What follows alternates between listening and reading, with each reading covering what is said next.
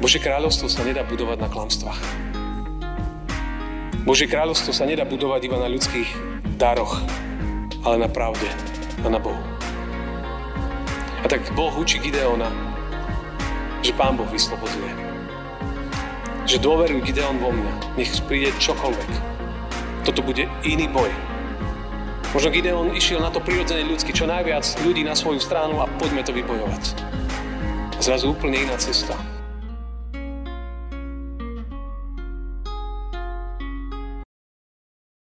Chválte služobníci hospodinovi, chválte meno hospodinovo. Požehnané buď meno hospodinovo od teraz až na veky. Od slnka východu až po západ buď pochválené meno hospodinovo. Vyvýšený je hospodin nad všetky národy. Nad nebesa siaha jeho sláva. Kto je ako hospodin náš Boh na nebi či na zemi? On sídli vysoko a hľadí dolu hlboko. On pozdvihuje z prachu slabého a zo smetiska vyvyšuje chudobného. Aby ho usadil medzi kniežata, kniežata svojho ľudu. Neplodnú usadí do domu, ako natešenú matku synov. Haleluja. Amen. Milé sestry a milí bratia, Božie slovo budeme čítať z knihy sudcov zo 7. kapitoly, druhý verš. Tedy hospodin riekol Gideonovi, pri mnoho ľudu je pri tebe, než aby som im vydal Midiancov do rúk. Izrael by sa mohol vyvyšovať nado mňa a povedať, moja moc ma zachránila. Amen. Toľko je slov z písma. Milé sestry a milí bratia, priatelia, každý z nás v živote má nejaké vzorce správania. Alebo nejaké rytmy, ktoré sa u nás opakujú. Či sú dobré a niekedy môžu byť aj, aj zlé. Niekto ráno vstane, dá si kávu, prečíta noviny, naraňajkuje sa a ide do práce alebo za inými povinnosťami. Možno mladšia generácia, hneď prvá vec, kde si nahmata na stoliku mobil, rýchle prebehne nejakú eh, Instagramovú stenu. Niekto vstane, eh, prečíta si Bibliu, dá si raňajky a proste sú rôzne vzorce. Ale môže to byť aj inak, môže to byť oveľa komplikovanejšie. V manželstve sa môžete pochytiť, a potom jeden sa chce zmieriť a ten druhý má vybudované vzorce v sebe, že nechce sa zmieriť a to poznáte, ako to prebieha potom. Alebo sa môže stať, že vždy, keď na niekoho príde niečo veľa, tak, tak sa vzdá. Alebo, a môžeme tam napísať mnoho vecí. Každý človek má v sebe nejaké vzorce, na sklade ktorých fungujeme. Prečo o tom hovorím? Pretože náš biblický text je z knihy Sudcov, zo 7. kapitoly. A kniha Sudcov je špecifická v jednej veci. Tá kniha je plná určitých vzorcov, určitých schém konania a správania sa izraelského národa. A tie cykly boli asi takéto. Najprv boli možno hrdí, pyšní, a spoliehali sa, že, že všetko je super. Potom prišiel hriech, potom hriech ich priviedol do problémov, potom v problémoch sa začali modliť a prosiť, aby Pán Boh ich vyslobodil. Potom Pán Boh poslal sudcu. Kniha sudcov hovorí o mnohých sudcov a ten sudca prišiel a vyslobodil ich. Proste urobil niečo úžasné, a, tak ako budeme počúvať o Gideonovi. A potom oni si žili nejaký čas dobre, a potom zase. Začali byť hrdí, pyšní na seba, znovu spadli do hriechu, znovu prosili Pána Boha o pomoc, znovu im poslal sudcu, znovu ich sudca vyslobodil, znovu to chvíľu trvalo a znovu spadli do hriechu. A takto sa cyklili uh, aj mnohých biblických príbehoch knihe sudcov. No a ako som už hovoril, Pán Boh im, im posielal vždy v určitej etape na sklade ich prosieb a modlitieb nejakého sudcu. Jeden z nich bol Gideon, ktorý bol tiež povolaný. On ich mal zachrániť. A bol takým, mal sa stať takým lídrom národa. V knihe sudcov tam nebolo veľa stabilných lídrov. Každý si v podstate robil, čo chcel. A väčšinou to nebolo dobré. A Gideon bol zrazu povolaný viesť národ. A on sa na to necítil. A mal viesť národ za oslobodenie od Midiancov. Pretože Midianci v tom čase boli ľudia, ktorí ich utláčali. Napríklad v knihe sudcov 6. kapitole čítame, že kedykoľvek Izraeliti zasiali, čiže niečo začali robiť, prišli Midianci a Amalekovci a synovia východu proti ním, pritiahli a utaborili sa proti ním a zničili úrodu krajiny až tam, kam sa ide do Gázy a nenechali nejaké potraviny v Izraeli, ani ovce, ani voli, ani osly. To znamená, že, že oni jednoducho zasiali a potom prišli nepriatelia a to všetko rozbili. V podstate už v zárodku zničili každé dobré dielo. V podstate boli veľmi zlomyselní. Utočili na veľmi citlivé oblasti života. Na na živobytie, na niečo, o čo človek potrebuje sa starať. V podstate Midianci im nedovoľovali sa rozvíjať. Nedovolili prinášať ovocie.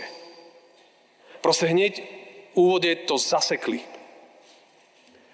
A bolo veľmi ťažké hľadať úrodu, keď je to celé sabotované.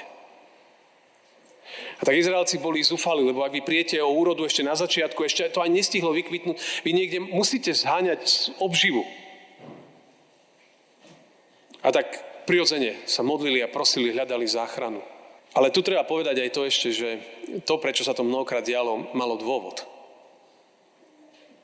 Sudcov 6.1 to vysvetľuje. Ale Izraelci robili, čo sa nepáčilo hospodinovi. Hospodin ich vydal do, na 7 rokov do rúk Midiancov.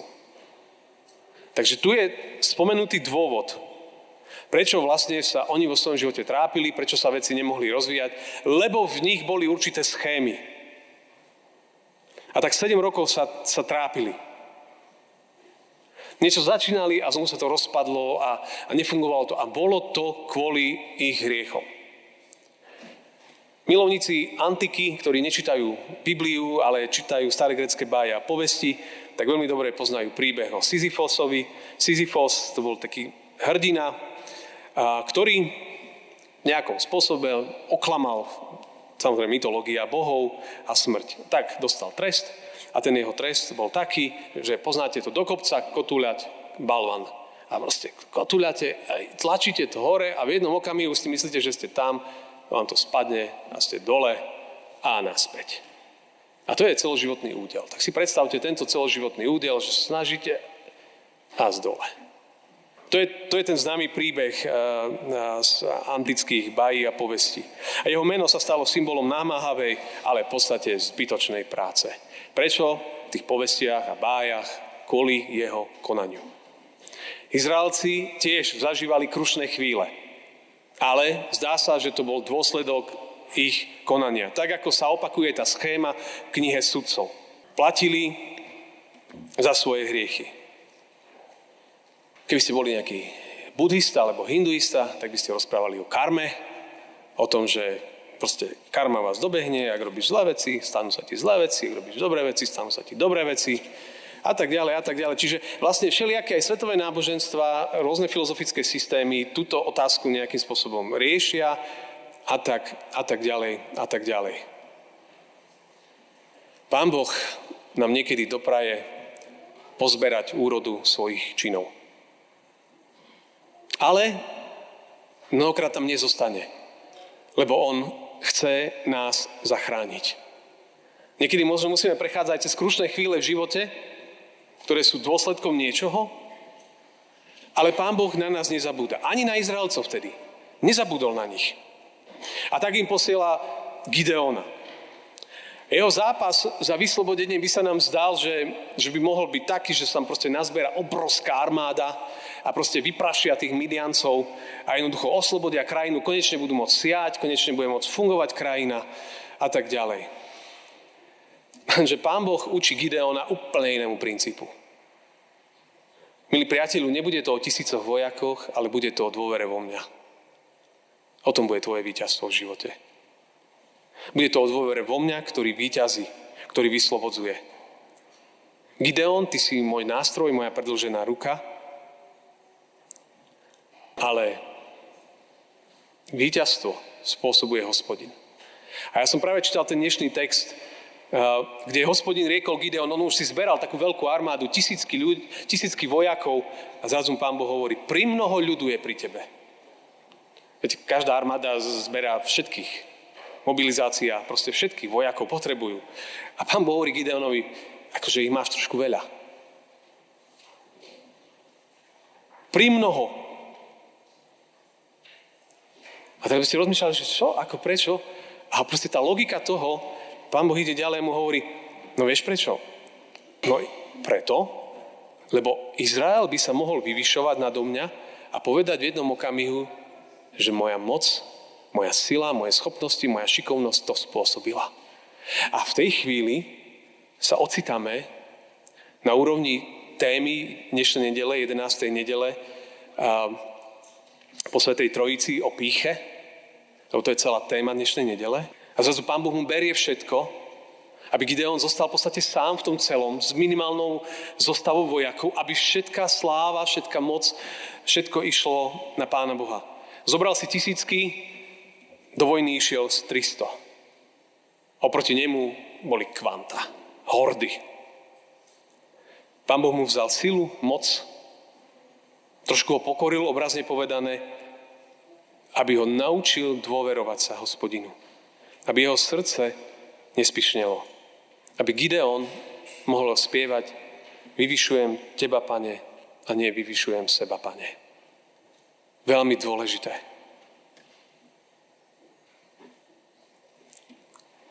Počuli sme dnešné evanelium. Farizej vlastne v tom momente, on postavil celú svoju schému na tom, že, že ako dobre sa vie modliť, ako dobre vie prinášať ofery, desiatky, milodary, ako dobre to vie vo svojom živote. Ale tá jeho zbožnosť ho dovedla k tomu, že sa stal strašne povyšenecký voči tým všetkým ostatným, ktorí neboli ako on. Lebo jeho zbožnosť sa mu zdala najlepšia, jediná a správna. Ale jeho srdce bolo inde a dôsledok toho bol, že vlastne pícha je vždy začiatkom konca. Keď to človek postaví na sebe, tak sa to zosype. A jeho modlitba v tom texte vlastne nebola vypočutá. Bože kráľovstvo sa nedá budovať na klamstvách. Božie kráľovstvo sa nedá budovať iba na ľudských daroch, ale na pravde a na Bohu. A tak Boh učí Gideona, že Pán Boh vyslobodzuje. Že dôveruj Gideon vo mňa. Nech príde čokoľvek. Toto bude iný boj. Možno Gideon išiel na to prirodzené ľudsky, čo najviac ľudí na svoju stranu a poďme to vybojovať. A zrazu úplne iná cesta. Úplne iná cesta. Viete, ako vyzerala záchrana v jednom momente? Oni Gideonovci sa roz, tak nejak rozostavili okolo tábora Midiancov a začali trúbiť a vydávať všelijaké zvuky.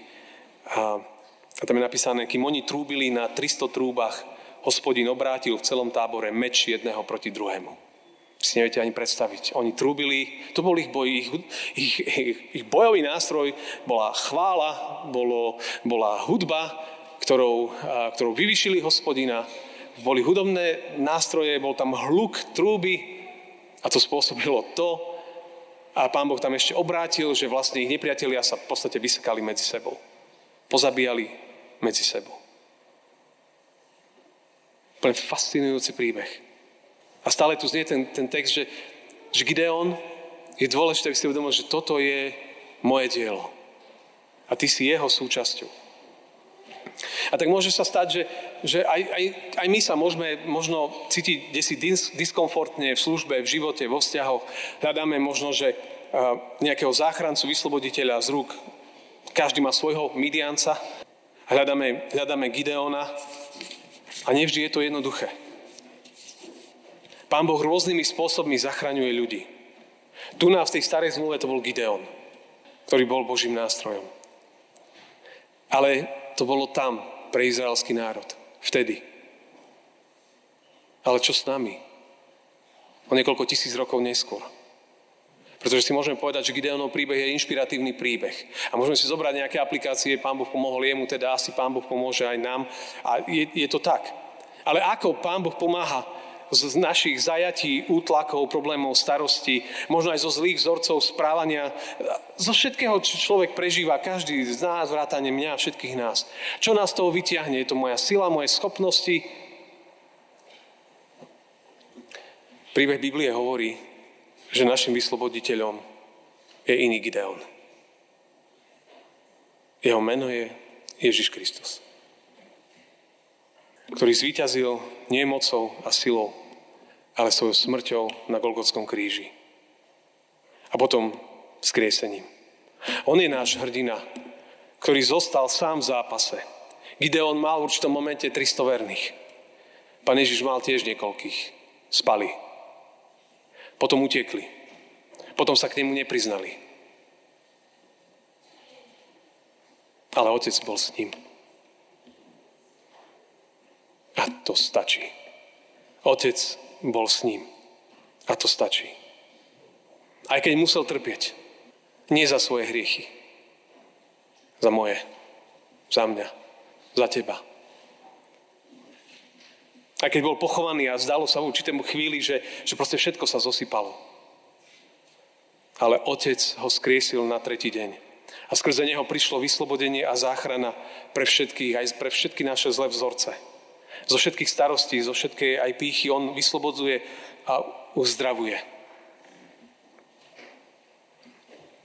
Bol som včera na svadbe na, východnom Slovensku, som sobášil v rodine a cestou, keď som išiel, tak Prešové je, sú také billboardy okolo cesty a na jednom z nich, to sú prešovské misie v katolíckej cirkvi, také misijné podujatia a verši, ktorý je na, proste na hlavnej ceste, je iba jeden. Jeho krvavé rany vás uzdravili.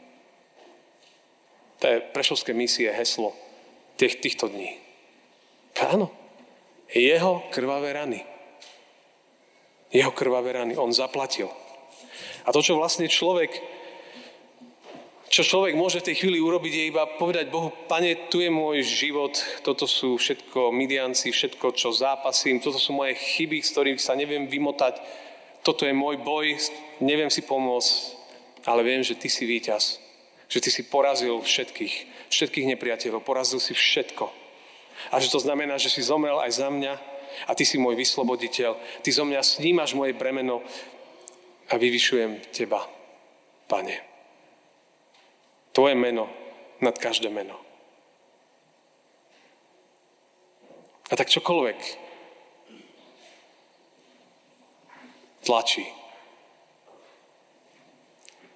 potrebujem ísť k nemu. Tak ho aj pani Faraka Lenka to spomenula. Ísť k nemu. K Ježišovi.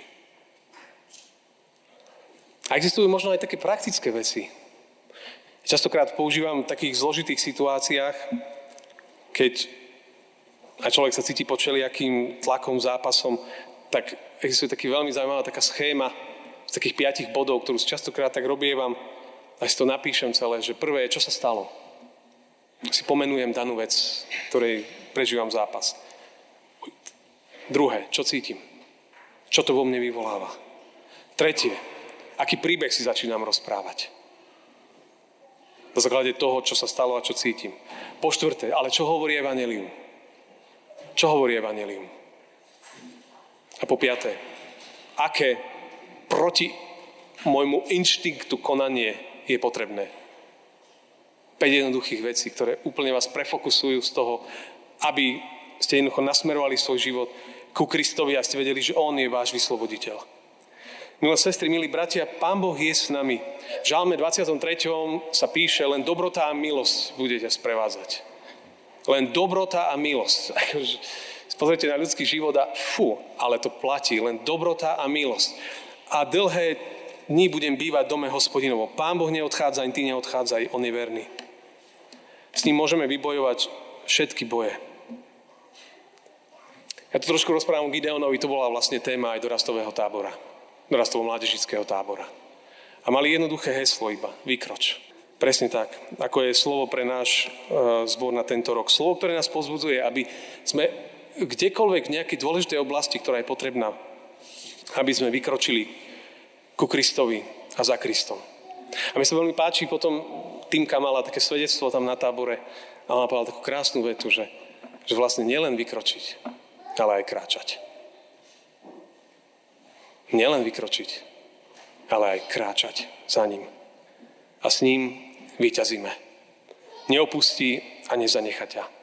A na záver, môj obľúbený kazateľ, spisovateľ Rich Villodas bol, vydal takú jednu knihu teraz nedávno a bol v americkej televízii ABC a proste na záver sa ho redaktorka iba opýtala, že, že povedzte nám pre všetkých poslucháčov, ktorí sledujú televíziu ABC, že nejaké povzbudenie, ste duchovná autorita. Niečo nám povedzte. A on povedal 4 výroky. Veľmi jednoduché. 4 výroky hovorí, ktoré hovorí Pán Boh ku nám. Ten prvý bol I love you, že mám ťa rád. Ten druhý don't be afraid, neboj sa. Tretí I am with you, som s tebou. A štvrtý you can come home. Môžeš prísť domov. A to bolo jeho, jeho pozbudenie na záver. A tak som si uvedomil, že aké jednoduché. A aké jasné. Nech si kdekoľvek, nech čokoľvek prežívame, nech čomkoľvek žijeme, platia tie štyri veci. Pán Boh ťa má rád, nech ti hovorí čokoľvek, ktokoľvek. Pán Boh ťa má rád. To druhé, neboj sa. Nech kráčaš cez čokoľvek. To tretie, on je s nami. Je s tebou tam, kde si. A to štvrté, vždy môžeš prísť domov. Vždy môžeš prísť a vrátiť sa k nemu. On je ako ten otec, ktorý, ktorý hľadá svoje deti. Aj svojich mladších synov a céry, ktorí utekli a sú stratení vo svete. A on ich očakáva. Ale očakáva aj tých starších svojich synov a céry, ktorí sú tvrdo pre neho pracujú a nemajú radosť, život v sebe. Aj tých volá. Každý môžeš prísť domov. Lebo ťa má rád, lebo je s tebou, preto sa nemusíš báť. Pri mnoho je pri tebe. Ty a Boh si vždy vo väčšine. Amen.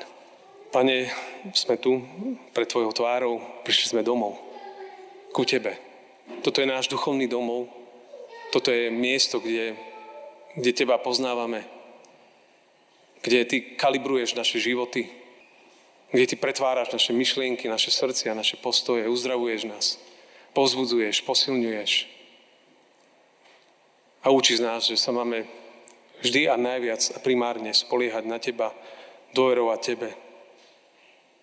A tak Ti ďakujeme, že, že tu sme, že môžeme tu byť, že môžeme počúvať Tvoje slovo, že môžeme Ti spievať chvály, že môžeme sa modliť, že môžeme prinášať to, čo máme na srdci. Lebo vieme, že tvoje krvavé rány nás uzdravili. A ty si zaplatil dostatočne za to, aby sme žili v slobode a v pokoji a v nádeji. Tak sa ti odovzdávam iba toto ráno. Sme tu, Pane. So všetkým, čo žijeme. Amen.